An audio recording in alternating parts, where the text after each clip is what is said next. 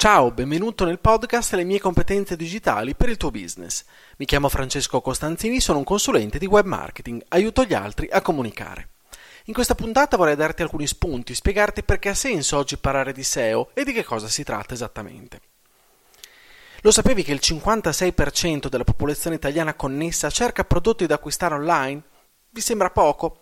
Non so come la pensi o quali siano le tue abitudini, credo però che tanti di noi, anche se magari preferiscono entrare in un negozio, toccare la merce, parlare con chi ce la vende, si informa poi attraverso Google. Cerca prezzi, caratteristiche, eventuali rivenditori oppure recensioni. Dipende molto dalla merceologia, chiaramente. Un ristorante o un albergo sono profondamente diversi da un paio di scarpe o di auricolari. Tuttavia l'iperconnettività che volenti o nolenti ci appartiene, da partire al contesto sociale in cui siamo, non va ignorata anzi può essere utilizzata per stare sul mercato. Vediamo in sintesi di concretizzare questo ragionamento, di capire cosa significa fare la spesa con Google e la SEO. Non esserci significa non esistere. Secondo questa logica, prova a immaginarti. Siamo titolari di un'azienda località, eh, localizzata in un determinato territorio che vende de- determinati prodotti. La gente cerca il prodotto, il nostro prodotto collegato al territorio in questione e non ci trova. Per loro non esistiamo.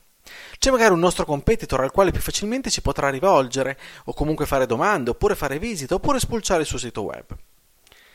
Avere un sito però non significa automaticamente che Google ci conosca e ci mostri. Hai mai sentito parlare di Search Engine Optimization o semplicemente SEO? Riccardo Perini la definisce come l'insieme delle tecniche e strategie che permettono ad un sito web di essere trovato dagli utenti sui motori di ricerca tra i risultati non a pagamento, nel momento in cui stanno cercando informazioni su determinati contenuti, prodotti o servizi. Ecco, senza lavorare sulla SEO e conoscere gli strumenti che Google ci mette a disposizione per dargli in passo il nostro sito, è come se non esistessimo, se non per quei pochi che ci conoscono o magari conoscono il nostro indirizzo URL. La SEO è già morta, la SEO non morirà mai perché è uno stile di vita, è uno stile di vivere il web, ci dice uno dei guru italiani del settore, Giorgio Taverniti, detto Tave.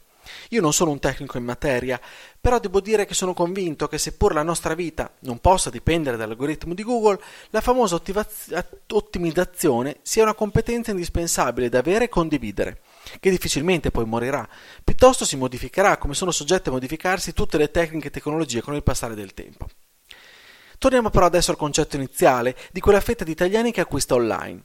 I dati di Amazon sono incredibili, ma non è questo il focus del mio ragionamento. Vorrei solamente riflettere insieme a tutti quelli che non capiscono perché può essere importante avere una presenza sul web. Magari non venderemo online, ma se non ci siamo potremo potenzialmente perderci una sempre crescente fetta di mercato.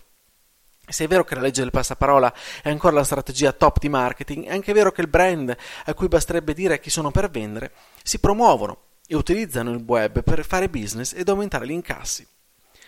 Come esserci dunque? Arrivati a questo punto abbiamo forse capito che una presenza online possa essere importante, ma chiaramente esserci non basta, anche se questo è un tema che poi affronteremo un'altra volta.